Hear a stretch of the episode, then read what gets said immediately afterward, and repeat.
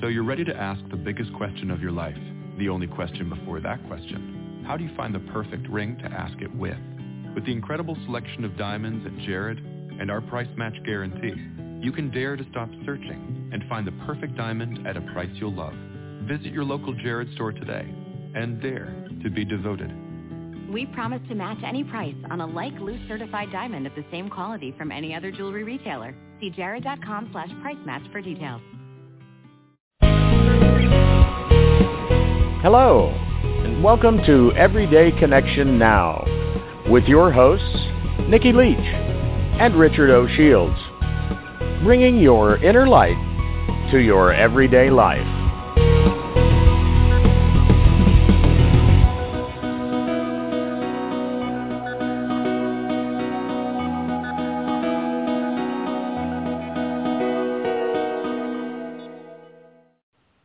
Welcome, everybody, to this edition of Everyday Connection Now. I'm Richard O. Shields, and just a little ways off to my left, Nikki Norlock. How are you, Nikki? Whoo, baby! Life She's is good, smoking. brother. Life is good. Um, well, that too. Uh, Oh, yeah. that's- What a what an amazing three days. I tell you what, um, totally powerful. Revisiting my original novel, Truth, and and being allowed to finally tell the real story behind that that novel has been a a, a very empowering. Empower, bit, bit, I'm tongue tied. I've been writing for three days straight. Forgive me, please, if I stumble today. It's just because I'm a little woo. Um, but it's very empowering to be able to stand on my truth of truth. It's so cool. I'm so excited. Uh, 50 pages in three days. Wow. And I, these are 50 pages that included, you know, looking up verses and dates and names and meanings of names and Oh, yeah. and and in the middle we uh, went through and captioned, converted to black and white and captioned, uh, you know, I don't know, a dozen pictures from the Philippines uh, Yes. to have available for this new release of Truth. Truth. Yes, First novel. which- Your first, except Which well, the whole novel question's a whole. That's a novel way to look at it. Oh, totally, totally a novel way to look at it. But the publisher is working on the photos as we speak, and uh, the last chapter is going to get edited tomorrow morning, and then everything's going to get sent off to the publishers, and we are right on track for our June 1st release date. In fact, we're ahead of schedule, which is awesome. So the the newly updated and revised edition, hmm which even though it's the second edition, is the third publication of the book, because Yes, you like to have fun with numbers, and yes. you know, Something about that three, that magical three, third time's the charm, right? And uh, right? so Absolutely. had to had to sneak a third time in there because you did your original publishing company and then Grave Distractions and now the newly updated revised. By the way, folks, this is the section of the program we call shameless self promotion. Uh, besides, it's what she's been doing for three days, and um, It I- is. I, I I- mean, that's it. I I wouldn't talk about it if I hadn't been doing it for three days. You Oh, know, I know. that. I Oh, mean, I that's know. what we, our banter is always about. What's going on in this Current now event. moment? This Right. now moment is I just finished the last chapter, like just 15 minutes before we came to airtime to record the show. I just finished the last chapter. And she was like, I, I that- just finished and uh, in the Skype. And she said, oh, well, I guess that's good because we have a show in like 15 minutes, huh? But I got, Mhm. I don't, I don't, who is what? I got nothing over here. Do we have a show? Do we not? And I'm like, yes, your writing hat is on. I've spoken to the Mhm. person this morning. Everything's, I have bio and photo. Everything's fine. So can you tell me because I'm very confused and I have no idea what day it is even. Um, who is our guest tonight, Richard? I, it, it's Monday, uh, but we didn't do a show Okay. this morning. Folks got to listen to Lee and uh, Britt Elders again because Oh, that's, that's awesome. And uh, see, we're like twins, we say that. Um, and we have with us this evening, this afternoon, the but now we have with us Right now? Whitney. Uh, is it Freya? Yes. Freya. Very good. Awesome. And I love the name Whitney. I'll I'll uh, do my disclosure now. My my daughter's name is Whitney, so I love that name. Excellent. I did not know that. And uh, I it slips by. That's awesome. Here well, and there, but that's okay. I I have absolutely Welcome. no idea what's going on today. Um, I might, I might as well just get right to the question. Just dive right in. That's going to answer. This, that'll straighten me out, right? that's the plan. Always does. By the end of the show, I'll know exactly what I want to know. Whitney. Yes, Nikki. Who on earth are you, and what do you do?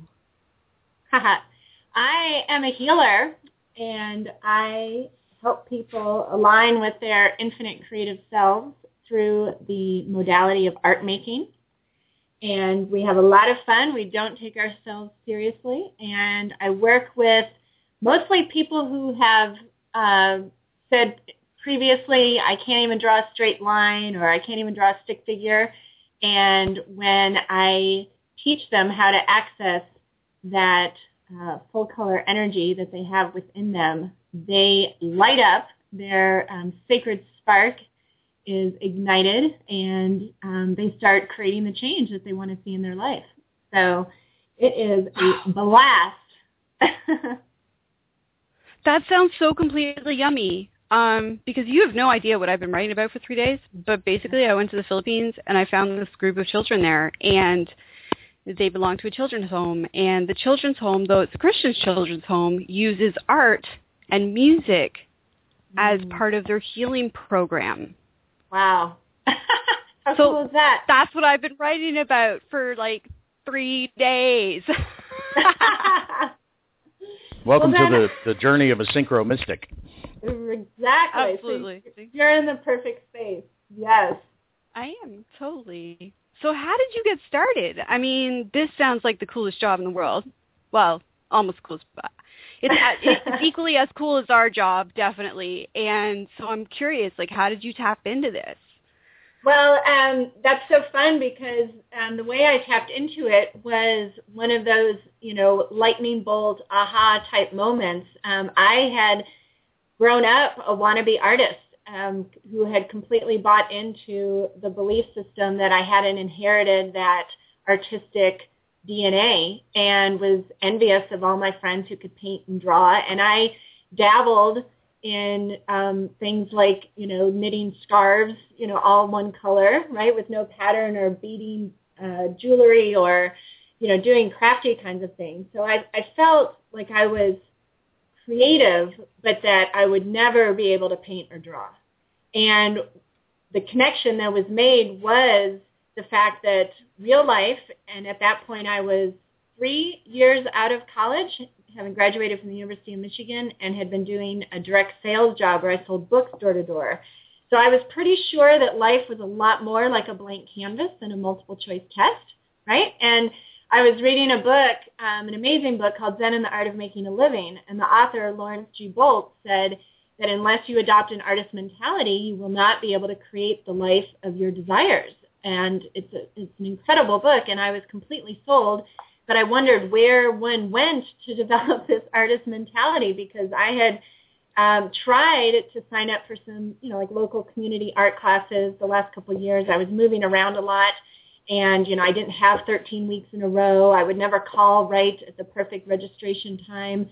Um, in college, in order to take the fun-sounding art classes that I felt maybe I could possibly handle, I had to take drawing 101, 102, painting 101, 102, and I was like, oh, I can't do that. You know, so it felt like the art making was was kept on this pedestal and really reinforced this belief that you had to have that natural talent that produced art that people bought to make money in order to partake in this kind of education. So I literally, um, about 16 months later, opened an art center called the Creative Fitness Center. And my vision was to be like the YMCA for the right brain. And, um, and I still had not taken an art class. You know, I ordered all the wrong color paints to begin with for the classes that I offered through other teachers, you know, who came in and taught. And it has been an incredible journey.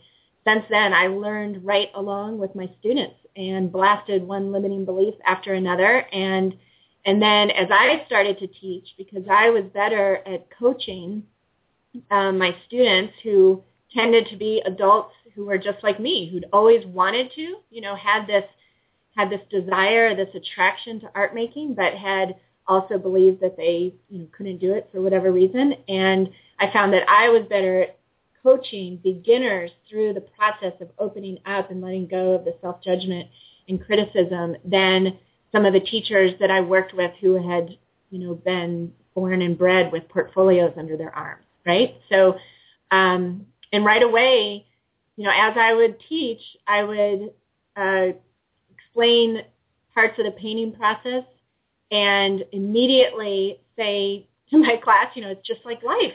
You know, when you uh, create change on the canvas, when there's something that the canvas is asking for, um, it's very reflective. It's like a mirror for what your creative life needs. And so um, I started writing a book then in 1998, two years after I'd opened.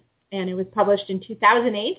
so I have lots of respect for the writing and publishing process. And um, just ever since have just continued to even learn and expand more and more for myself the deep-rooted connection between validating and celebrating our creative ability and our whole expansion and um, realignment shift that we're undergoing right now. It's all connected. How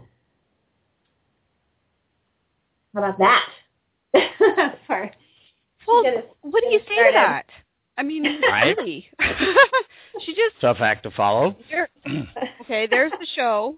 now we're done. Thanks for Let's joining us. Go home. Thanks for joining us. See you again next time. Uh, wow, cool, you're awesome. and thank you, I think, would be an appropriate phrase to use in this case for for doing and being and following your passion and taking that out into the world because oh my goodness, does the world not need it right now? We really do. And and here's the thing people come to me and they ask about this healing journey and they ask about how to get well and they they they want to know how how to become whole how to find their passion how to find their purpose how to find their power and they expect me to tell them that it's going to be hard and that there's a whole bunch of work that they're going to have to do mm. and a whole bunch of stuff that they're going to have to figure out and that it's going to take them a lifetime to get there and certainly it's going to take you a lifetime to get somewhere, but there is not anywhere really that we're headed that we need to be. It's supposed to be about the experience. And why would you dive into experience of hard work and taking a close look and hard look at myself and changing the things that I need to change. If you could just learn to, through the use of artistic expression, be it painting, writing, creation in all forms, if you could just use those tools to find out who you are, and then just take that you and share that with the world, wouldn't that make it easier?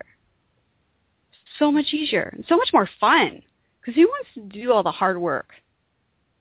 Right, and you've touched on such an exciting um, truth that we're remembering right now is that is that that energy of joy and that childlike enthusiasm that's that's the energy you want to follow that's the thumbs up from your higher self from your divine you that you are on the right track and you know we all got to experience um, the contrast which was that you know if things were too silly or too fun um, you know, you weren't being responsible enough or, or pipe down, you know, settle down. And, um, and that is what slowly but surely made us distrust that joyful, um, just bubbly, you know, enthusiasm. And to say that that, you know, okay, so that's fine for children, but now, you know, now I've got to get to work, right? And so oh, yes. we get serious. A whole bunch yeah. of serious stuff going on. You get serious. It's very serious. Very serious. Exactly. So all those really fun, joyful, exciting, giddy things that we used to do, we kind of swept under the rug because we felt like we were um, modeled that that was the way to be safe, right? That that's the way we were going to be able to take care of ourselves and our families. And and and I believe again, just like a good piece of art has lots of contrast. You know, we chose to create that reality so that now, like just now, just in the last even couple of years, we get to remember, like, oh yeah, actually, those things that make me happy are are my like divine path. You know, that's that's the mountain that I get to climb. This is the adventure, the journey, and and the more time I spend in that excited, you know, bug-eyed was what I called it, you know, that that that light from within that people have when they're when they're really turned on, that is our work, quote unquote. You know, that's that's our um, that's our goal is to follow that, not suppress it to you know keep everything nice and orderly and in the right columns. So um, so I love that, and I love that about my work because um, I get to encourage and, and give permission to people to let that out. It's huge. And the first the first threshold is always that inner critic. You know, and and when you said oh, that, oh yeah, Oh, Yeah. them. yeah, that right. And and when you when you mention that, people asking you, you know, how do I get whole? What how do I heal? The first thing I would say is to is to let go of that inner critic that is um, been so dominant for so many of us. And and again, so I teach this in front of the canvas, right? Um, that inner critic shows right up. and instead of having to, you know, learn how to settle the inner critic, um, you know, in our relationships or parenting or our, our you know, goals um, for our life's work, we get to just practice it while we're standing in front of a painting that we're painting you know, that doesn't really matter, right? And so it it creates this microcosm where we're able to learn, oh, this is what it feels like to silence that inner critic and just say, go for it, or wow, I really like that I did that, or this, I really am excited to change here, right? And so we practice that um, silencing of that that um, inner critic in front of the canvas, and then it ripples out into your life. You don't even have to, you know, work hard to try and, and be more positive on a day-to-day basis. what I've found is that when we do that um, anywhere, it it's like a muscle. That's where the creatively fit comes from. You know, we break those neural synapses, those um, critical neural synapses, and create new ones in front of the canvas, and then that spills out into everything. So it's a lot more fun way to do that than um, than beating ourselves Oh, yeah, up for I mean- being so critical. You know, we can be you critical. c- you can you you can certainly use things like affirmations to retrain your brain. It's, Right. it's a known fact. You can use prayer, you can use meditation, you can use all of those tick, tricks and tools, and whatever works for you is great and fantastic and wonderful. And I will not place judgment on which is better than any other. Like whatever methodology works is great. This one, however, I find to be more fun. That's just my approach to life. If I'm going to come and do this physical thing, if I'm going to be God, essentially, having a physical experience that I know what it means to be physical, then Mhm. I'm going to do it in the most entertaining way possible because I can. Why would I do it any other way? That would be silly. And now I have done it the other way. I tell you what, it's not that much fun it's not that much fun. This this beating up of self, y'all need to let go of that because that's just going to get you nowhere. Um, and and to be honest, artistic expression is to me, like you said, the fast track to a complete sense of self worth and well being. Mhm. I do not know any faster way for a human being to connect to their higher self or to the divine essence that is within them. That's awesome. It just works. It just works. It works. Yeah. It does work. It works so tremendously. It's been 17 years that I've been doing this, and I and I train creatively fit coaches all over the world and take them on a very intimate journey with me through this process. And and it's incredible. It's still every day I get to talk to one of them, and we have you know these different phone calls, and I'm just amazed at the ripple effects of this work. Still, you know, it's still it's like really it's this fun and easy. Really, I mean, I still am amazed by it, and it is um, it's and, and another thing that really blew me away uh, a couple years ago when I was um, studying with Kimberly Arana, um, who's a spiritual coach. She's at unshakablesoul.com. And we were talking about the Celtic tradition of the three cauldrons, um, which is uh, related to the three selves. And um, the, the, say the first self is the child self, and then there's the adult self and the um, higher self. And what she explained to me from that tradition is that the child self still has a direct line to that higher self. The adult self only can communicate to the child self and therefore the higher self, right? So so that whole concept that we've heard over and over about again about connecting to your inner child, right? And and everything we just said about joy and happiness, connecting to that child self is your direct access to your higher self. You have to go that way. You can't rationalize or logical, use your logical mind or discipline yourself to access that higher self, right? You I'm gonna your... I'm gonna force this thing to settle down and communicate with me. Exactly. Wait, here, open your mouth so I can shove this truth down your throat. Yes. Yes. Yes. That's what i been doing for for a long time. right. So that got me really excited because I'm like, that's that's why the art making works because as kids, we all scribbled and drew and painted and finger painted and we all did. We all loved everything we made.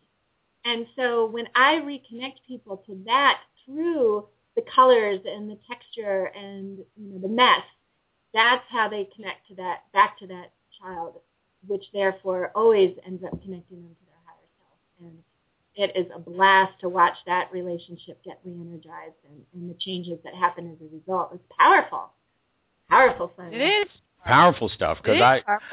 I, I don't remember being that age, but I remember other children being the age where they'll bring you a picture. There was a tree on the blank page, and they've just, I mean, scribbled all over everywhere. There's no rhyme or reason to the stuff, and then they you know, it doesn't follow the lines. It doesn't really look like a tree. Looks like a scribbles. But they bring it to you with this light shining like, look what I did. Yeah. There's no judgment about it doesn't look like a tree. And you almost can't even judge it as an adult and looking I, at it when you feel that. And I want to point out something because she she mentioned Celtic, and of course one of our favorite return guests that we just keep having back is, is David Cole our, our Celtic Christian. And um, while you're speaking, Whitney, I'm over here giggling because the title of my book is called is called Truth, which is really funny. And um, mm-hmm. I did a whole chapter on threes, which I'll read for you when we're done because you're going to get a real kick out of that. Because mm. you mentioned three a lot so far in the show. Um, but okay. tying, tying together the the book, your visit, the divine timing of your visit, the the synchronicities that are going on in the first like 20 minutes of the show, um, and and your your expression of the need to seek out this childlike quality and connecting that back to the teachings of Jesus that we talk about, that I talk about so often in the show and in the book. Um, Jesus said, and this is Matthew 19:14. And I don't often quote scripture on this show, but I have to just have to bring this one up because if you don't believe what we're saying, if you're one of those hardcore Christians who's like, yeah, that truth isn't in the Bible, they're lying. I would like to remind you. Jesus said, "Let the little children come to me and do not hinder them, for the kingdom of heaven belongs to such as these." Mm-hmm. He was yes. trying to explain it. It's right there in the innocence of the child, if we could watch them, learn from them, emulate them, because they are more closely connected to, to the divine than any other being on the planet. Children, they get mm-hmm. it. And so when we try to get all serious and and grow up and be responsible, we lose that connection to the divine. And artistic expression allows us to find that again. It frees us to be able to express that. Yes. And that element, when you say it frees us, you know, because you can picture, and there was that um, that story of the Hallmark executive that went around and visited different schools, you know, and, and he talked about how when he asked the kindergartners, how many of you are artists? You know, all their arms would shoot up. And by the time he got to fourth, fifth grade, there'd be one or two arms that would shoot up with that same question. And so we were free as children, and then we slowly but surely kind of wrapped these different beliefs around our expectations or fears, right? Fear of not doing it right, not being good enough. Mm-hmm. And and then as adults now, today, right now, any of you can choose to free yourself from all, you know, just wrapping, getting all wrapped up in all of those false beliefs that told you that, you know, you weren't creative or that being too happy was not going to get you what you wanted. And so that's the beautiful balance is, you know, it's like this, I don't know, bell curve or something where um, now you get to free yourself from everything that pulled you away from that that fired up, excited, childlike enthusiasm. And now with the awareness of this adult world, right, you can negotiate your day and your you know future as you create it step by step with the awareness of the power of that childlike energy as an adult with the benefit of hindsight, right? Um, and that's exciting. That is, it is exciting. exciting. I feel like I was actually out on my back porch watching the um, Ruby Moon last, whenever that was, last week, um, dancing to Katy Perry, and and and contemplating like, okay, so how to explain to people that I feel like I'm getting younger every year? Like I don't feel like I'm growing up. Like the growing up, uh, you know, paradigm doesn't really fit. It's like I'm having more and more fun, and it's giving myself permission to do that is the key, right? Totally, it's, totally. It's not it's not being like, okay, someone's going to think I'm crazy if they saw me dancing on my back porch watching the full moon. It's like I don't care. They should be out there dancing, you know, watching the full moon. I mean, it's so it's a it's a slow, and, and I'm coming at this from a point of being in a state of reprogramming, right? It's it's realizing why did I just feel guilty about that? Okay, I know why, and I'm going to choose not to anymore. It's a daily practice. Oh, absolutely. It is, and that's that's the beauty of it is that it's a choice. Mm-hmm. We live in a free will zone here on planet Earth. We we have the choice in every now moment to decide: do we want to live a happy, full life, or do we want to live a life of fear and lack? Well, I'm not into fear and lack anymore. Thank goodness I didn't grow up. I grew young. I feel like you that every every year that I get to experience this amazing journey, I feel like I'm growing younger. And that's yeah. awesome. Yeah. I'm going to be the youngest 100-year-old woman on the planet. Just bouncing around going, "Woohoo, life's awesome." I don't think I'm ever going to stop saying that because it is. And that's what comes from using art, and in my case, for the most part, it's the written word, but I do paint, I do make videos, I do, you know, artistic expression and creation is just a part of who I am. I cannot escape it. It's in everything that I do. It's in the show. It's it, it's in every waking moment, and I think that that is why I'm getting younger because I live a life of creative energy that's yes. what I do. Yeah. I create stuff, and it's fun. And and what I would say too, um, because I mean, ultimately, everything is creative. Everything has the potential to be creative. You know, just the words that we choose to say, um, we know have a lot of creative power. Right? You can create all kinds of things from your words, just that, and your thoughts. Oh um, yeah. And then the other thing is, even as creatives, and, and this was something I learned speaking to a group of highly creative people in San Diego, California. And they said, you know, I'd never thought of just doing something in my sketchbook or on the canvas purely to reconnect to that childlike energy or to reconnect with the now, you know? So so if ever you were feeling low energy, something had pulled you off center, you know, felt frustrated or, you know, any of those funky feelings that we all flirt with from time and again, I would say you can literally pull that piece of junk mail, flip it over, and spend the next five minutes just doodling or pulling out your watercolors and spilling water on the paper and then dropping the color in and watching that for five minutes. You know, that is the way this is energy work in that you can do something with typical art supplies for as little as five minutes and completely change um, the energy that you're experiencing. If something just, you know, threw you off balance, um, then that will bring you back. And, and that is so accessible and so much fun. And, um, you know, it, it produces basically the same brain waves as meditation does. Um, they found that that creative and meditative activity produces the same brain waves. Um, but for those of us who are doing, doing, doing all the time, it can be easier to do, you know, watercolor for five minutes than to sit down in five minutes and meditate.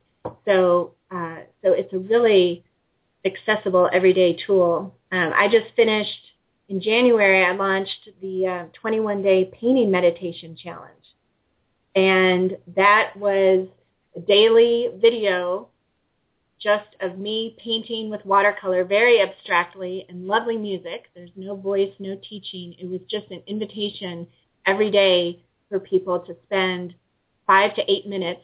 You know, I videoed the exact painting that I was doing that was the length of the song and people did it for 21 days and I had so many fun emails that I received about how they're still painting and how, you know, they've reconnected the parts of them that um, they had been wanting to for years, how they'd spent so many years, so much of their life believing that they couldn't paint, that they couldn't, you know, use art, right? And um, and that was an absolute blast. And so for the length of a song and a, a set of watercolors from the grocery store, you know, you can really change some energetic um, programming within you in, in a super fun way.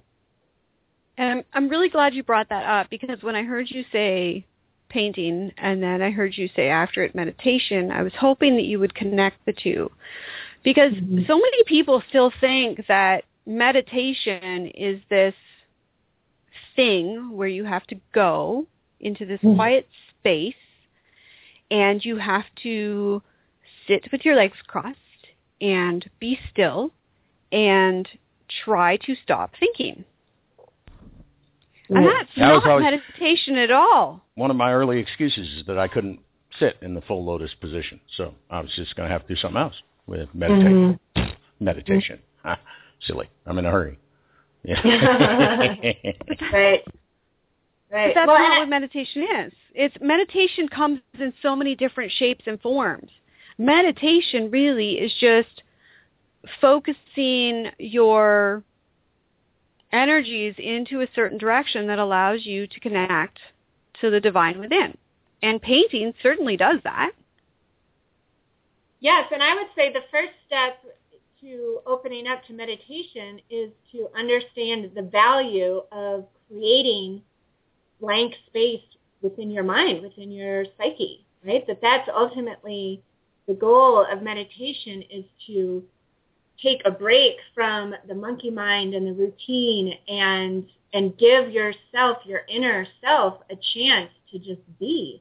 It's like wiping the slate clean. It's it's just like you know cleaning off the piles on the counter that have been accumulating. It gives you this new sense of freedom and possibility because you've you've just kind of done some spring cleaning in your mind. You you understand the value of taking a part of your day to just allow your mind to expand without any deadlines, any, you know, protocol or step by step and just just let your mind go without controlling it. That is meditation. And so whatever you know, that's when the Zen Buddhism says, you know, everything becomes meditation. When you understand that that's the goal, it can be just walking or doing the dishes or you know knitting or cooking or writing. Anything can be meditation when you understand that the goal is to detach from that you know result-oriented, time-laden um, format of being that most of us have to do so much of during the day. And so to balance that with that open space, you know, the blank canvas and just and just not do for a second. And um and and therefore, you know, you can be doing other things with the intention of allowing your mind to just you know, take a breather and expand and, and see what happens. Absolutely. I like that. Meditating every day, all day. Why not? Once you figure it out, once you know what you're doing, mm-hmm. everything you do is an opportunity. Yeah.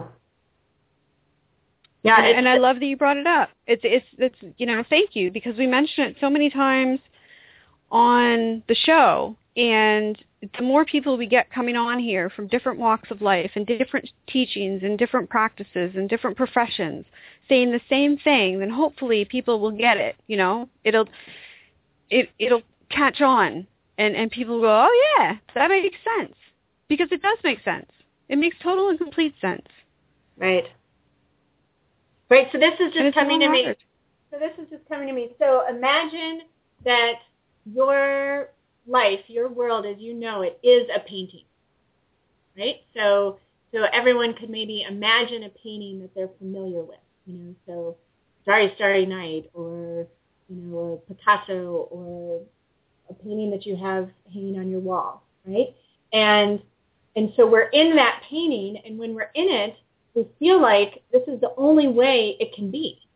This is this is the only thing I know. This is the only thing I see. And what meditation does is it gives us the ability to take a step back, you know, step out of our story, step out of our painting, and look at it objectively and say, well, wait a second, I don't, I think this blue over here should be a lot lighter. you know, or, you know, Bob Ross, you know, paint some birds, let's paint some things in you know, a bridge there instead of that, you know, that cliff or you know, what do I want in my art? Not I'm so close That's, to it I can't see it. Like I am the creator of my reality. So so the meditation and the way, you know, everything that I'm doing with my clients is giving them permission to take a step back, be become the artist of the painting rather than stuck in it and observe it and observe what is making you happy and what isn't, what's giving you energy and what's not, and create the change you want in that image and then hop back in. Like, this is better. You can you can take that spot up in the sky that you thought was a mistake, and with a flick of the wrist, it's a bird. Right? Exactly. What that guy does, right? He says, "Oh, it's not. We'll make it a bird." yeah, I just saw that on Facebook, right? So like, oh, you know, yeah, it's. It's a happy bird. Yeah, Ross is um, he speaks great truth, right, from from beyond. Cool. Um, but that's the, you know, and I've had clients, for example, um, I remember one woman saying how she had been just debating for months and months and her and her husband back and forth and just all this tension around this decision about where to move. And in the process of going through my painting program, she realized, just like in the painting, that it's layers, and if she doesn't like a layer or something in a layer, she just paints over it. You don't have to stress about it or beat yourself up about it or or get stuck there. You just paint over it.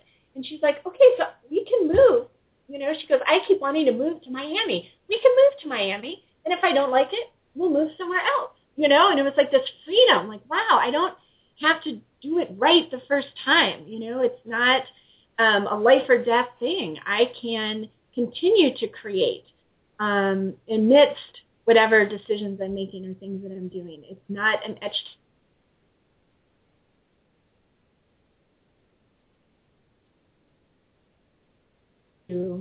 explore, granted. And so that is that is kind of you know real life um, examples that that people are able to have. You know, detaching that that subject of detachment is such a great one. You know, detaching from the right or wrong, that heaviness of feeling like the world is on your shoulders, and observing, and then learning to follow what makes you happy.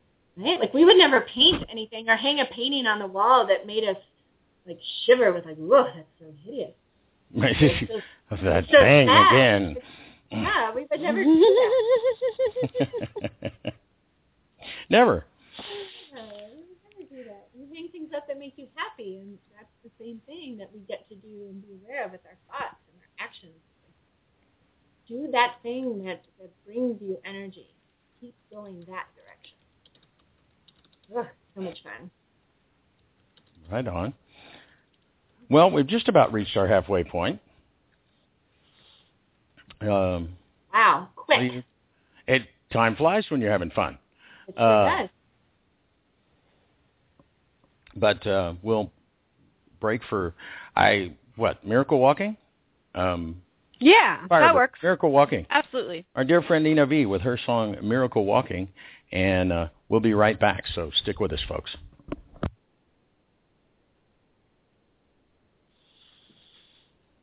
Hmm. She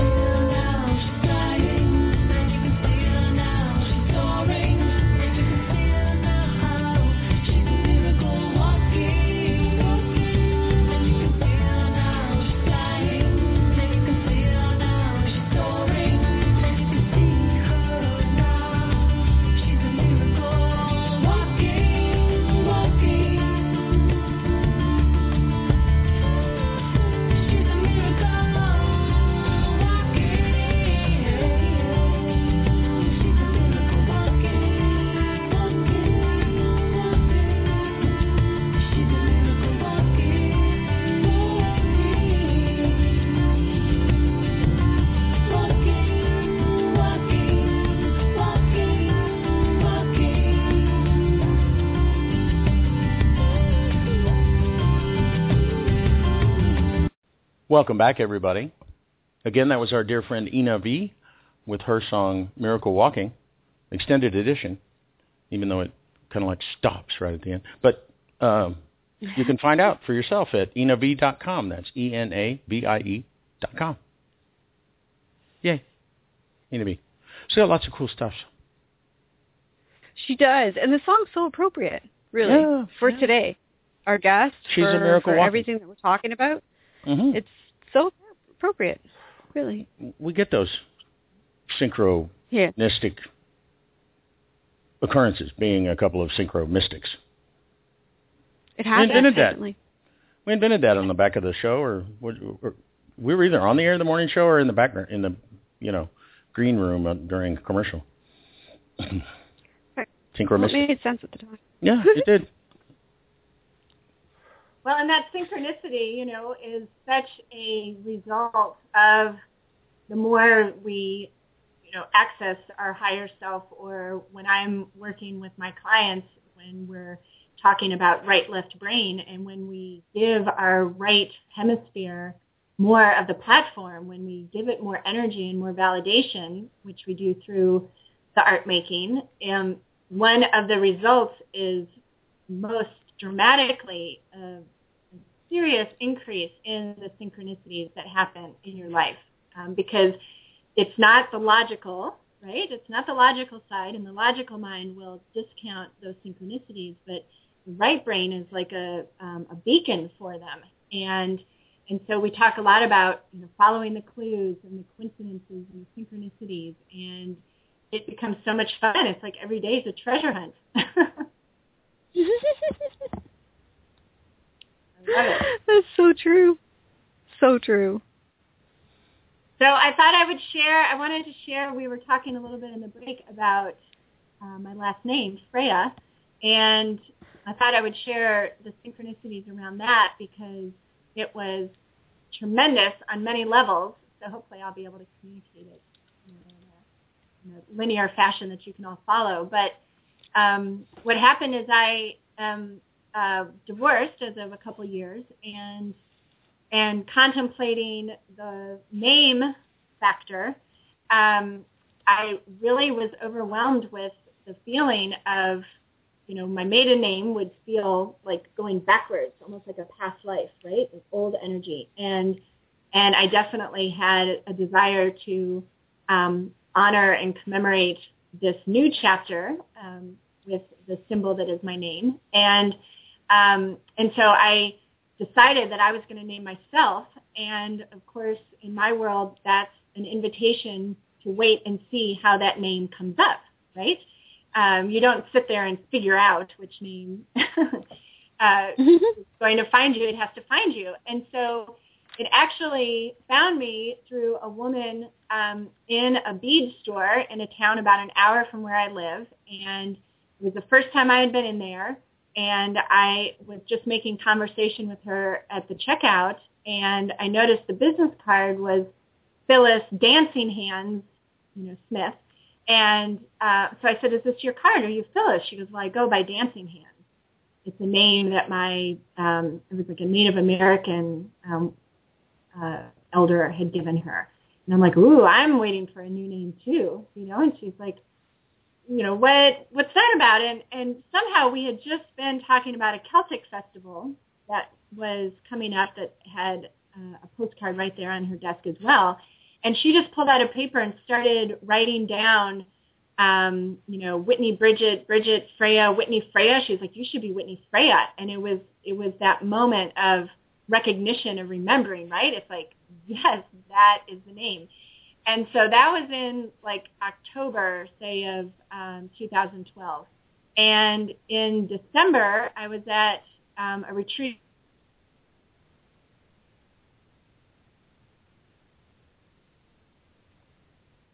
And in a workshop um, where I was partnered with two other women, we were asked to create a symbol. And we created the symbol that was formed when you take two hearts and you point the, the tips towards each other, you know, so the, the point at the bottom and you point those towards each other and then overlap it until there's a diamond formed in the middle. And that symbol so struck us all, and none of us had ever seen it before because it's two hearts, it's two infinity signs on top of each other.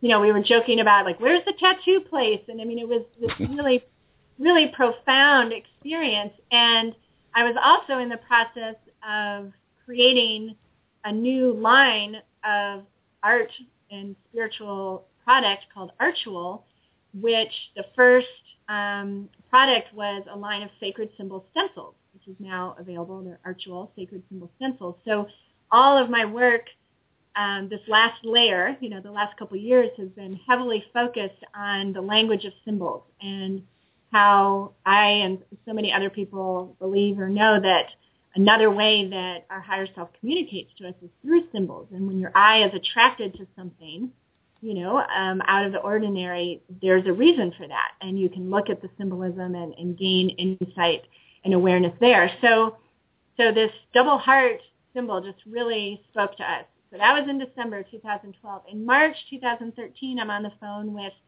um, my branding goddess in Portland, Michelle Werda, and she is searching symbols for Freya because um, obviously logo and, and another stencil and all of that. So we're on the phone and she's texting me things and she texted me a symbol. She goes, here's an interesting one. And I look at my phone, the picture comes up and I kid you not, it was the exact same double heart symbol.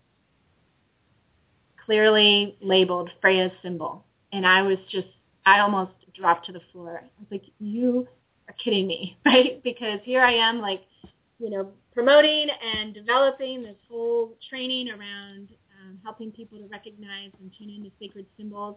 And I've just taken the name of this Norse goddess, you know, which um, takes a certain amount of, you know, just swallowing the need to say I wasn't trying to name myself after a Norse goddess or anything. And and then here comes this symbol as like this flaming, you know, validation for everything, for all of it.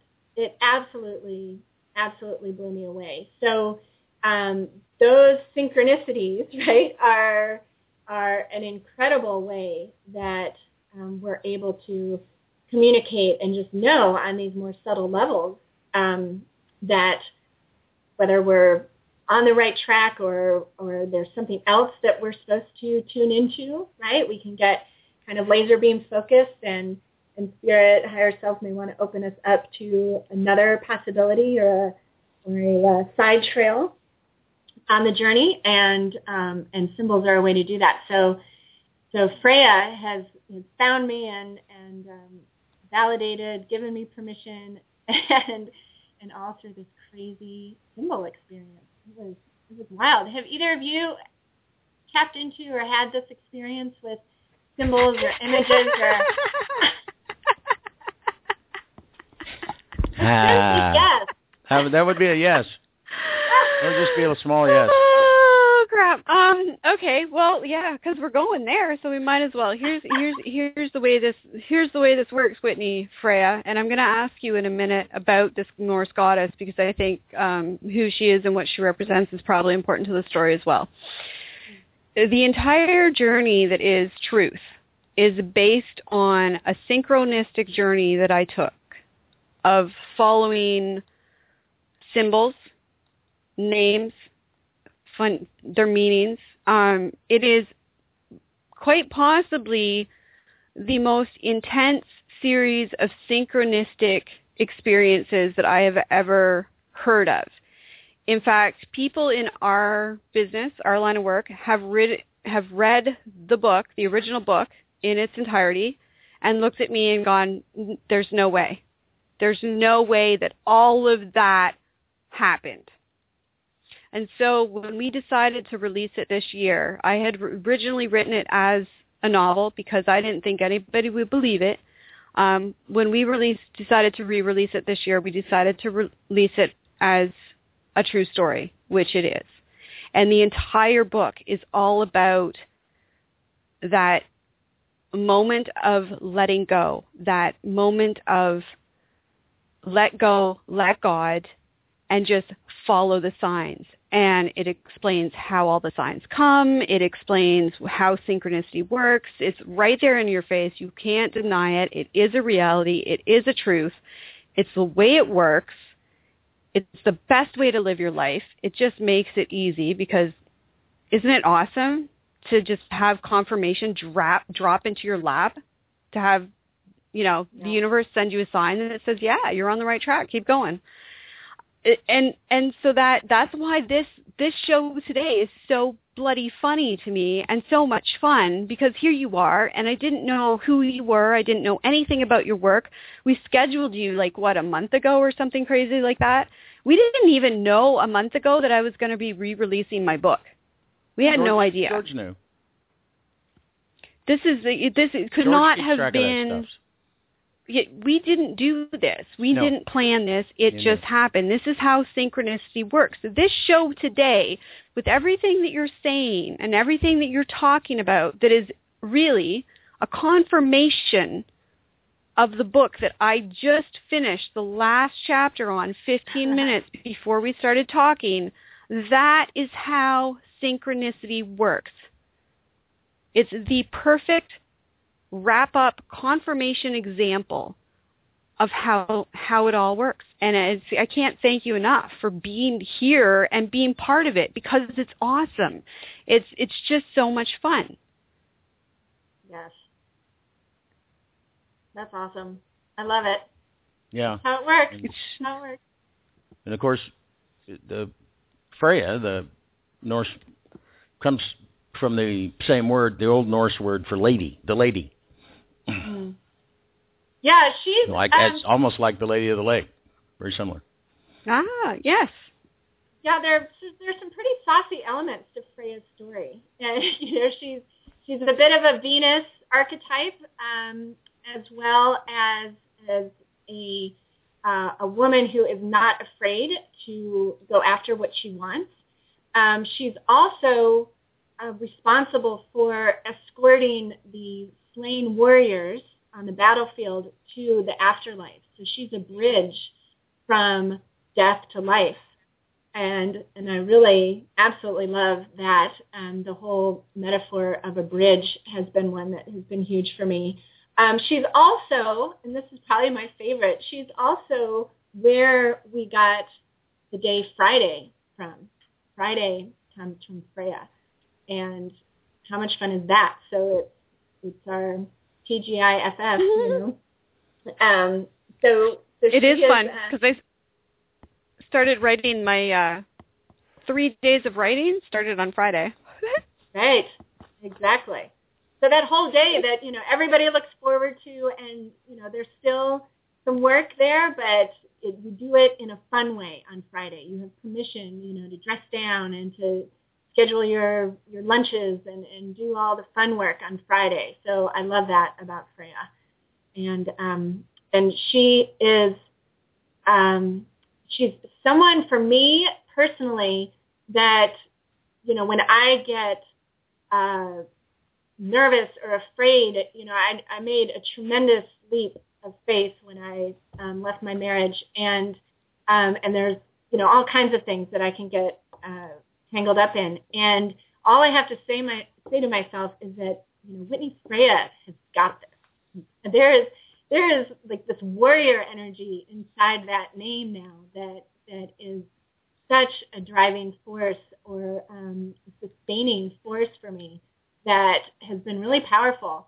And so as a symbol, you know, as an energy that that name embodies, it has been a really incredible experience um, merging with that, right, at this point. So, um, and, I just love, you know, the balance between the, the power and the, you know, the warrior and her leadership and the bridge and then Friday.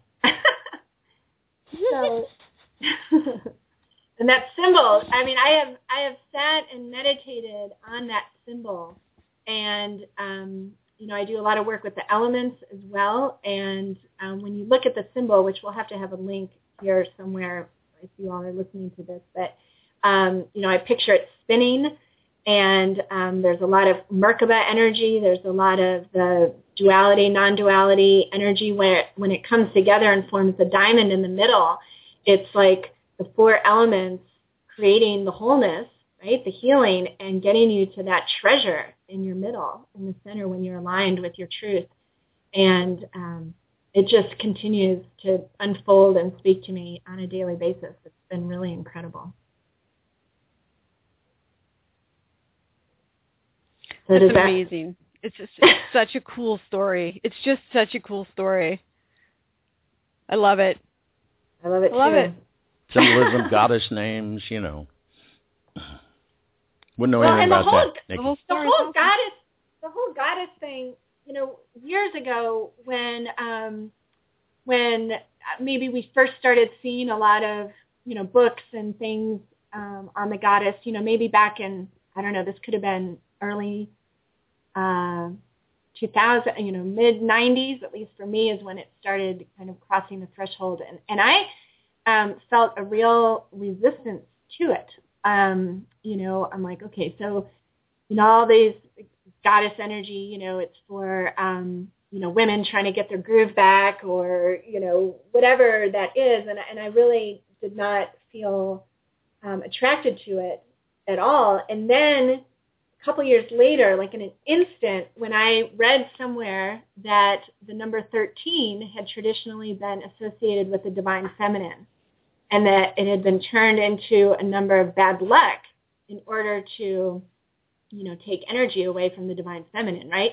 And in that moment when I read that, I just, like, I did a complete flip because I got so angry that I had been unknowingly feeding the the energy that was invalidating the divine feminine by um, by believing that 13 was bad luck. You know, it's one of those kind of quantum moments where all these different things came together, and I was like, how dare they put something in my you know knowledge that unknowingly I was validating that, right? And so so I went to an immediate switch, and at the time I had been painting owls for about a year um, painting owls to the point that I really couldn't imagine why anyone anywhere would ever want to paint anything but an owl. You know, I couldn't, I could not not paint owls. And so um, I was doing a workshop with an incredible singer-songwriter, Mitten Sparks, in Nashville, and we were doing these story cards, and it's where you tear images out of the magazine, just tear a nice stack of images, and then without even thinking about it, just divide them into three piles you know, just kind of group the ones that look like they go together until you have three piles, and then you put them together in a card, like a collage. And so I had this one that had this very goddess, um, sacred, you know, ancient energy to it, right? And so I'm sitting there, and I'm like, I'm just going to see what happens when you Google the goddess of art. Okay, you know, I didn't want to figure it out too much. I just wanted to know who came up when you Google the goddess of art. So who comes up right away, of course, is Athena. Athena. And who does Athena always have on her shoulder? Owl. The owl. So I'm like, oh my gosh, you know, this divine feminine, which of course is the Shakti, is the creative energy of the universe, which is all things I've learned in the last couple of years. Um, the owl, the owl is there to help illuminate for me this divine feminine energy that I had been keeping in the dark. And, and that was the beginning of the next level of my own journey, which, um, you know, when I reclaimed my divine feminine, it, it became very hard to um, submit or mute myself to keep other people comfortable, which inevitably led to Whitney Freya. so, so oh. I'm down with the goddess now. I am. I, and learning as much as I can um, and remembering these divine feminine qualities that we all have that just like everything we were talking about that just haven't been taught is like yes you're going to grow up and be productive and get good health care and you're going to find abundance and joy in even the smallest things and you're going to protect you know justice and you're going to act on behalf of those who can't and you know all these divine feminine goddess archetypes that just I wasn't taught growing up. You know, I wasn't told to aspire to those things or to recognize those things in me, and um, it's powerful. It's exciting. It, Yeah, and it really is. It's silly that they don't teach those things. They're kind of cool stuffs, really. Why do you not want to teach that? But Yeah. Yeah. of course, it's kind of like the in in um, uh, up in Sweden in the Nordic images when the uh, uh, Christianization occurred, like it happened in so many places. They they actually took a bunch of uh, images of Freya and um, and places where her name was used and flowers and things, and replaced it with Mary for the Virgin Mary, Mhm. which you know kind of you take the goddess of fertility and sexuality and make her a virgin. What? yeah, there's some Wouldn't glorious wouldn't know anything about patriarchal rewriting of history or anything, but which you know is kind of ironic. You know, I was just in Italy for a month and um, went into a lot of churches and saw a lot of mosaics and you know witnessed a lot of uh, the Catholic Church. Obviously, you know its foundation and and what's funny about that now is that know Mary, Saint Mary, Virgin Mary, the Mother Mary is everywhere, even almost more so than Jesus or God. I mean, and so it, it struck me as ironic having you know spent time the last couple of years really learning more about the divine feminine and the goddess archetypes and how they're all related that um, that that the that the Catholic Church or that not not even wanting to obviously put words in the Catholic Church's mouth, but you know that there would be this resistance to the divine feminine when Mary is is worshipped all over, and certainly all over Italy. It, it, was, it was like you all maybe think that you know the goddess and the divine feminine isn't um, something you need, but yet you've got her everywhere, and that's again But they they power of the well, symbol. essentially what they well essentially what they did is they took the divine feminine and they divided her in half. So they took all of the things that they considered to be a threat to the patriarchal power structure of the church. It's, it's very basic. It's very simple what they did. All the things that they considered to be a threat to to their position of power, and they put that all into Mary Magdalene and called her a whore because that made sense. And then they took all of the aspects that they refer to as as as the perfection of the feminine, so purity and and cha- chastity and and and loyalty and all of those things, you know, um, to to be subservient. All of those qualities, uh, they poured them into this woman, and then they raised her up as the perfect example of what it means to be a woman in the hopes that women would continue to strive to attain that which is essentially unattainable. Because you know and I know that women, as we are now and as we have always been, are a complete unified force of those different aspects of the divine feminine. You cannot take certain elements of the divine feminine and just take them out and remove them and say, oh, yes, okay, well, women are going to be like this because that's what we don't want. It's not going to happen. I mean, they tried, and you've got to give them credit. They they made a good go of it. So that's okay. Good good job, guys. You know, way to, you know, I, I I'm proud of them. They made it work really for a long time. They did try really hard, but there is no way that that was ever going to stand as a truth. It's impossible for it to remain a truth. And the church now is is starting to recognize that. I mean, goodness gracious, on Thursday, the Pope did the unthinkable. Mm. He did. He washed. He always washed feet, you know, on Maundy, Thursday, uh, before Good Friday, and and it was always in the past uh, priests, and, and of course last year he broke with tradition and went and washed a bunch of prisoners' feet at a, a prison, and uh, this year there were several women whose feet that he washed, and and that's been not okay for the Pope to wash a woman's foot. You know, that's And he was like, yeah, and it, several women and a Muslim man were among the the twelve whose feet he washed Thursday. Well, that's because the truth thing. is, the- Sorry, you, you finish. well, uh, the the divine feminine will not be denied. Exactly. It is it is a half of the whole.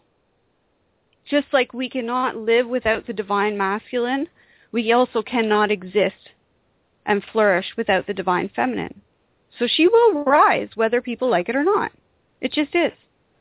Well, exactly. And just because, you know, the patriarchal system paradigm put Mary up there as, you know, everything you said, right, as half, the thing is, is you can't, no one, you can't take something that's sacred. You can't take a sacred symbol like Mary, for example, not that, you know, but the symbol of Mary and then tell people, oh, she's just half of that.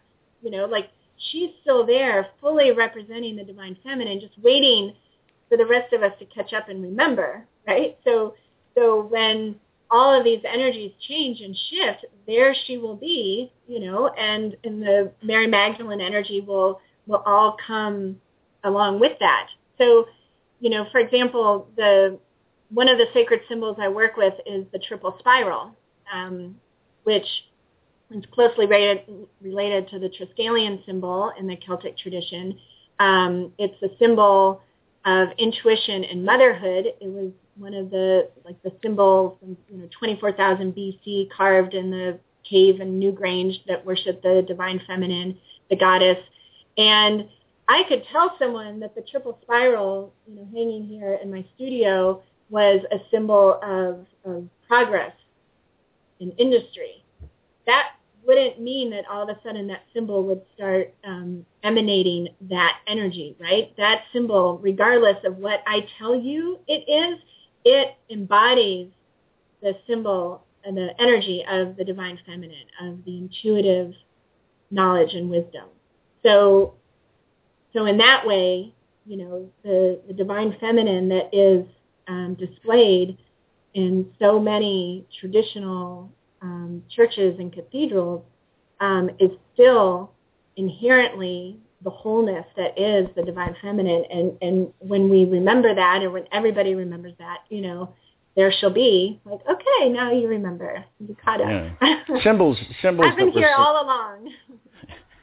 symbols that were selected so long ago were based on the vibration of the symbol, and you can't just redefine that with a stroke of the pen. You know, you can say, well, this is the Father, the Son, and the Holy Ghost, who's also a guy, but you know, we'll call him the Holy Spirit. Um, you can say that all you want, but like you said, the symbol's the symbol. And just like rune, rune symbols and things like that, that people, woo, what is that? It, it's because it's it's in there, I think, innate to the drawing itself. Yes. Yeah, it's Absolutely, and, and and some of the some of the aspects of Mary that aren't necessarily celebrated or haven't been. I shouldn't. I'm not going to say aren't because things are changing so fast now that I think people have really come to appreciate these these aspects of her, but that haven't in the past been celebrated are her strengths, her resilience, her wisdom, her insight, her ability to teach and to heal those were were aspects of the divine feminine that were left to Mary, but were played down in the teachings of the church. But as you said, they're still there. Mhm. The only thing that they tried to remove completely was her sexuality. Mhm. And you can't do that because without the sexuality, there is no birth of anything. Right. the unification of, of the male and female is, is a divine process. It is a gift straight from God. It has never been and never will be any other way. The indigenous people knew that. Our ancestors knew that. And we are coming to remember it.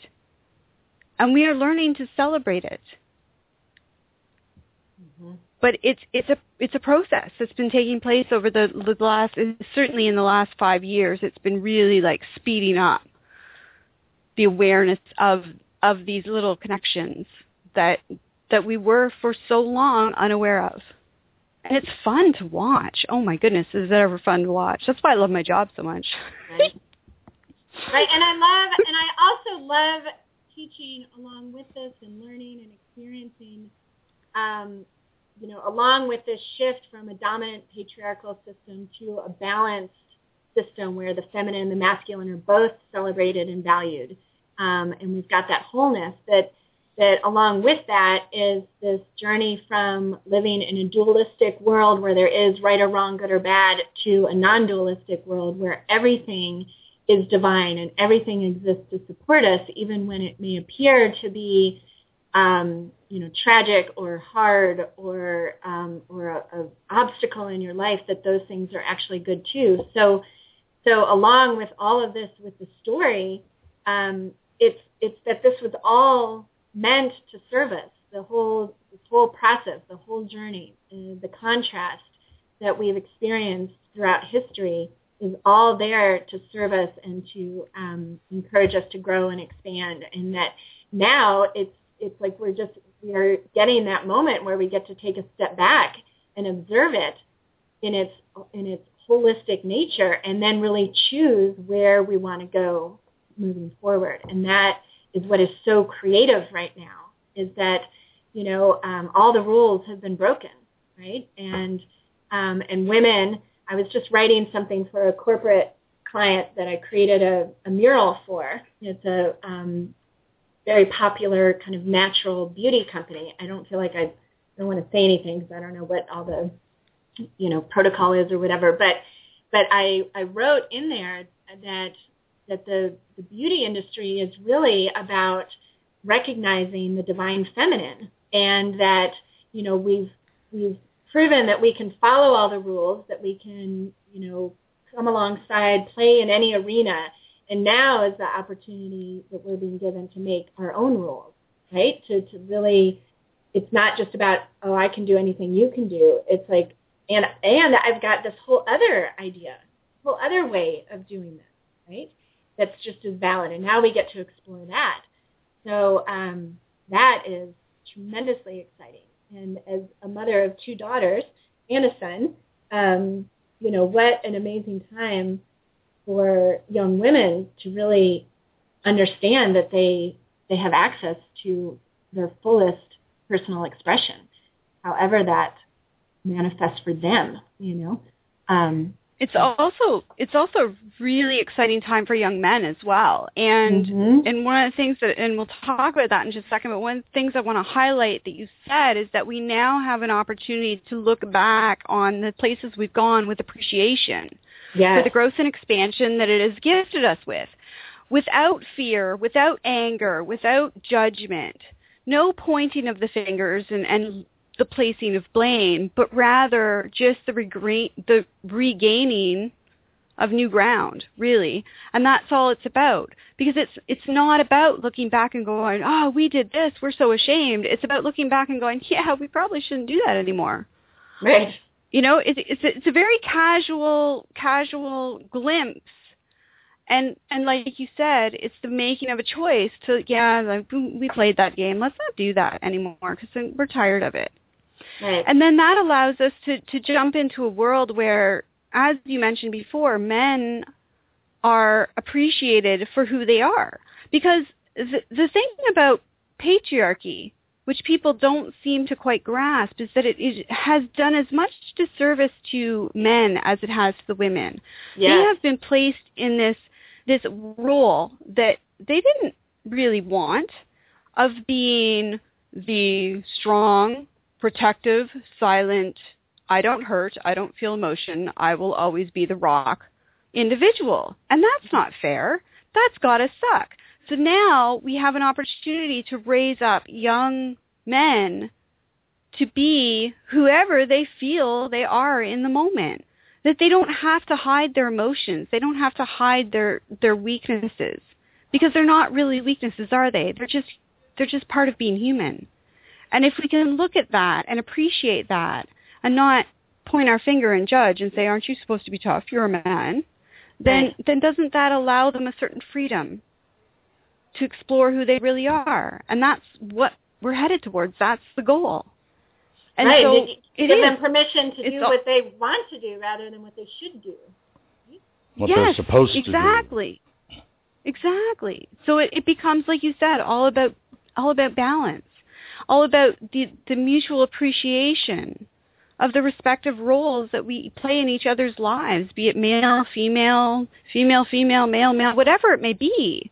We all play a role in the lives of the people that we share them with. And so why can't we be allowed to play those roles authentically? Right. And this is where the creativity comes in because it's like we're being given this blank slate, right? We're being given permission, like, okay, so, you know, if the traditional um, male role model is not working anymore, what do we want that to be? And then, and we get to create that. And the fear comes in when people believe that the structures that and the paradigms that have been there are safe or that's the way it's always been done, right? And it makes them nervous. The our minds are physiologically, our left brain, for example, is physiologically programmed to resist any and all change. It will it will it will um, encourage you to stay in any known situation, even if it's you know painful or or um, complicated or whatever. It will it will always choose the known over the unknown. That's the Oh. left brain logical mind. And so when you access that creative, the right hemisphere mind that thrives on creativity and change and the unknown and the blank page, you know, um, then with that balance, then you can take steps forward and, and recreate and pick what works and what doesn't work and, and do things totally differently. Um, but that's one of the first ahas that, that a lot of the people I work with have is just recognizing the fact that that part of our, you know, Carl Jung called it the unconscious, the conscious mind, you know, the ego that is just there to protect us. And again, it's not a bad thing, but when it's the only voice that's consulted, right, it's protecting you from anything different.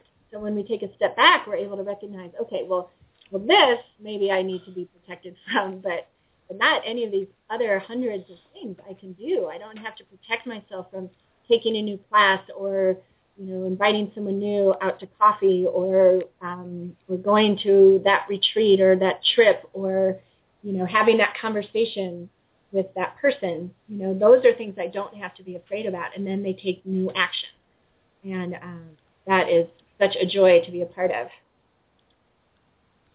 Yeah, because it is. It's a it, it it's it's the right brain that that is not filled with fear looking at the blank slate.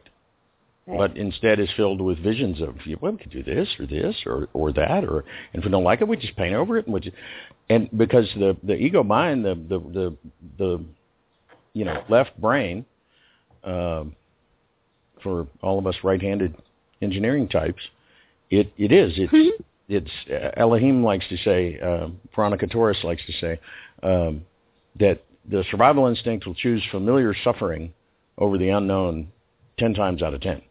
Yes. Just every time, because you know, yeah, it sucks, but it didn't get us dead, so we'll stay there. You know, I always Yes. love that. I'm sorry, it makes me laugh every time I hear it.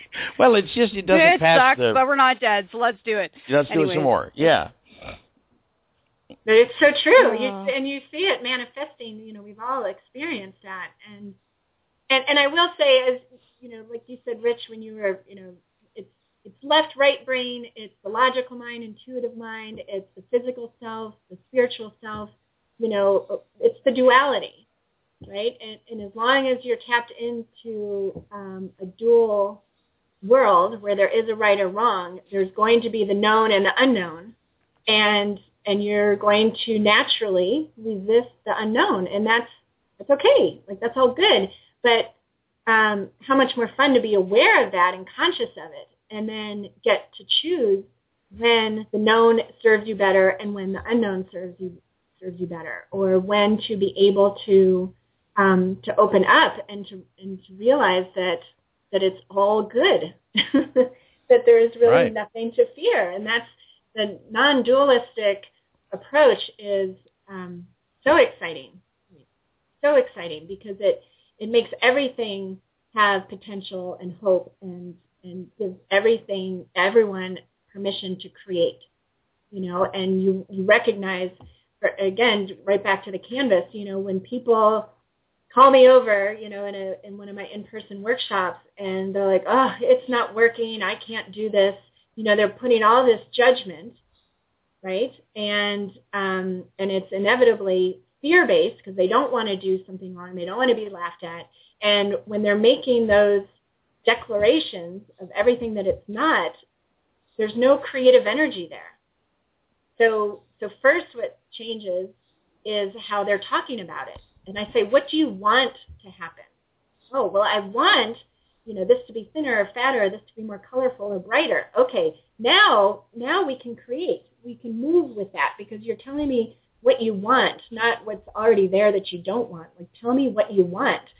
And I love, there was a class in Nashville when, and I had a very familiar group because, you know, that's where I um, lived and, and opened the art center and everything. And so I had a lot of people telling me what was wrong and what they didn't want and what they didn't like. And I just kind of stopped everybody and I said, all of you, do not tell me anymore what you don't want, what you don't like. Tell me what you want. And I was like, wow, is that not like this huge truth, right? And you realize, and this is, I've done a lot of um, work and writing around this lately, is how our minds naturally once we think of that thing, you know, that, that goal or that imagining something that we want, how easily our minds slip into the regular reminding us of all the reasons why it probably won't work or what we're going to do when it doesn't work. You know, it's like we immediately go to the worst case scenario rather than spending time imagining what we want. You know, how do I want to feel in this situation? And, um, and we do that on these very subtle, sneaky, sneaky sneaky ways. mm-hmm. You know, very creative we, we are. Very, we're so creative in how we give ourselves permission to worry and, and, and you know create disbelief around our potential or our abilities, rather than than looking ahead to what we want and imagining it as even more wonderful than we could imagine. Right? Um, it's it's incredible and, and so simple. You know, it's one of those uh, or simple but not easy category, right? Watching, right. Watching right. your Absolutely. thoughts. Mm. Yeah. Lovely. Absolutely. And it, it, like you said before, um, you called it a practice. And it is. It is an everyday kind of thing that you have to continually be aware. Right. I like to, I but always like com- to say that, sorry, go ahead. It, it, I was just going to say that it, it it just gets easier the more you do it. It just becomes second nature.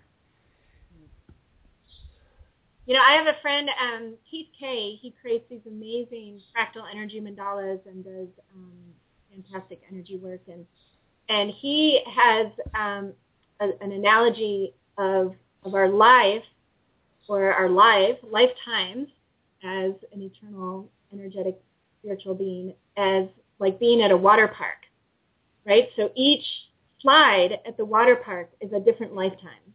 And so when we're at a water park, we don't pick, and they, they don't even exist, right? Like kind of the slow, really just shallow slide that just gradually gets lower and lower until you just kind of end up in a pool, right? It's just, if there's no yeah. rush or anything, like all the slides are, you know, like the darker and more twisty and loopy-loop and, and and scary they can make them, the better, right? And and those are what we're attracted to. Like, ooh, I'm going to go on that one. It'll freak me out. And and so that's that's like our life. Like we don't pick the story that's going to be just you know the same thing day after day and play it really safe. Like we come here to learn on an emotional level. So we we come here for the loop-de-loops and the the contrast and the dark places and the sticky places so that then we can also experience the light places. And at the end of it, we all end up back in the pool at the bottom, safe and laughing and high-fiving and, you know, and then just when we think, oh, I'm never going to do that again, it's like, oh, let's go try that one. you know, that one can be. I, mean, I just love that analogy because I love water parks, of course, and roller coasters and things like that. And I would never go to an amusement park that was just Okay, everyone just sit here, nice and soft, and just sit all day. That'll be And be safe. Be safe. Be safe. Be safe. Be safe. Yeah, it's like no, we go through the thrills and the and the highs and the lows and the you know the stomach up in your throat and then getting off and realizing that you know it was all fun and and and I just love that. I think of that a lot. That we choose we choose the contrast. We choose um, the opposites and, and the obstacles so that we can learn and expand and remember in spite of it all that we're here to have fun and be joyful. Back to our beginning of our interview. More as, fun. As Bill Hicks said many times, it's just a ride, people. Yeah. It's just, it's just a ride. Don't, exactly. You know, it's easy to forget that. You know, you've been here in the amusement park for a while. You forget. It's easy to forget that. But you know, it's just a ride. And when it's all over with, we're all going to get off and tell stories, and we'll run around, get in line again. you know, it's just a ride. What? You say, ooh, that one's taller and faster, and ooh, look over there. Yeah. Yeah, I love no. that. I love that. So it is. It's a, a a fun game. So you must tell us because I'm sure that everyone is convinced by now where they can find more information about you because you know they're all ready to let Right. you know life be the canvas of their soul. Exactly. I love that. Yes, well, um, you can find me and lots of fun things to do and watch and join at whitneyfreya.com. And it is F like fun, R-E-Y-A, so whitneyfreya.com. And um, you definitely, I have on, right on the homepage, of course, the opt-in and you get access to a lotus flower painting workshop that shows the step-by-step of how to paint the lotus, which of course is a um, wonderful sacred symbol to bring into your space. It helps you create amazing bloom and blossoms in the muck. You know, so when you're experiencing the muck, you create some lotus flower energy to help you turn it into a bloom. Um, I have a wonderful interview I did with Flora Bowley, who is creative goddess, and um, and then there's lots of fun. And that 21-day painting meditation challenge is accessible and free to everyone as well um, when you go to the website. So, um, so just get over there, whitneyfreya.com, and have fun exploring and contact us if you have any questions, of course. And um, and I just encourage all of you to to to really, you know, think of life as art, right? Imagine that you're the artist, and and then you have, you know, these full color days and and that Eric Carle book, right? You have blue days and red days, and then and then you can create the change you desire. You really, really can. And and if that feels uncomfortable to say, like that's not for you, that's simply because that that artist within has not been given the airwaves, and you are being given full permission to um, expand into your infinite creative self. I love it. Thank you. Thank you. Become guys. creatively fit. Yeah.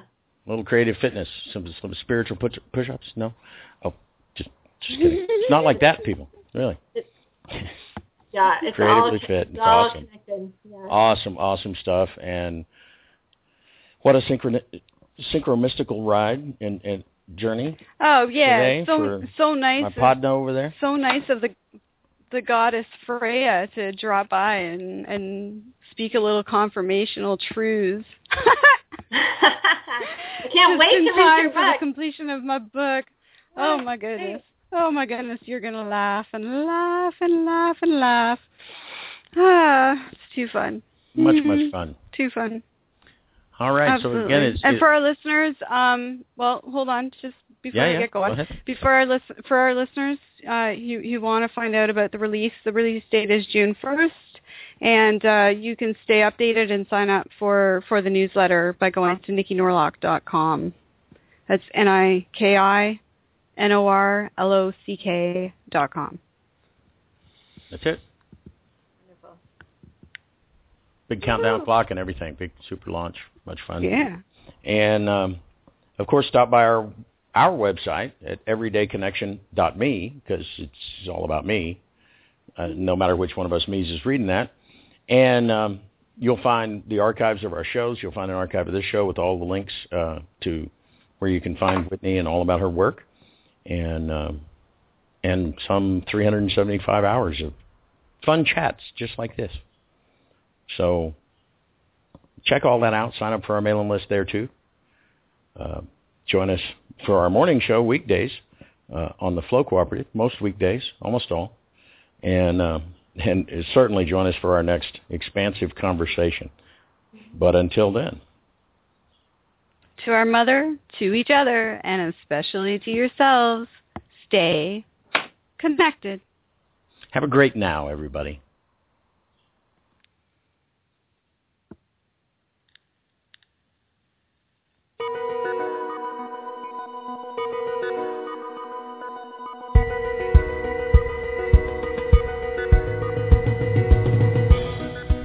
Join Jane and Rick again next time.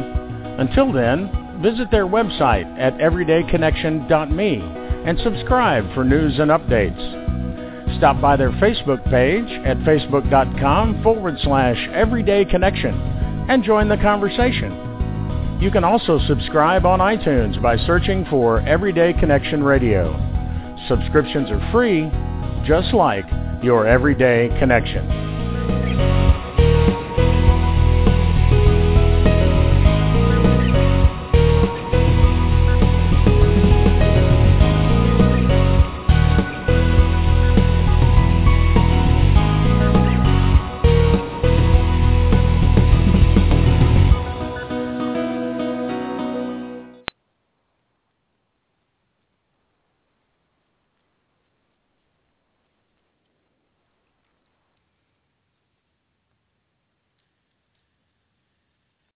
So you're ready to ask the biggest question of your life, the only question before that question. How do you find the perfect ring to ask it with? With the incredible selection of diamonds at Jared and our price match guarantee, you can dare to stop searching and find the perfect diamond at a price you'll love. Visit your local Jared store today and dare to be devoted. We promise to match any price on a like loose certified diamond of the same quality from any other jewelry retailer. See jared.com slash price match for details. So you're ready to ask the biggest question of your life, the only question before that question. How do you find the perfect ring to ask it with? With the incredible selection of diamonds at Jared and our price match guarantee, you can dare to stop searching and find the perfect diamond at a price you'll love. Visit your local Jared store today and dare to be devoted. We promise to match any price on a like loose certified diamond of the same quality from any other jewelry retailer. See jared.com slash price match for details.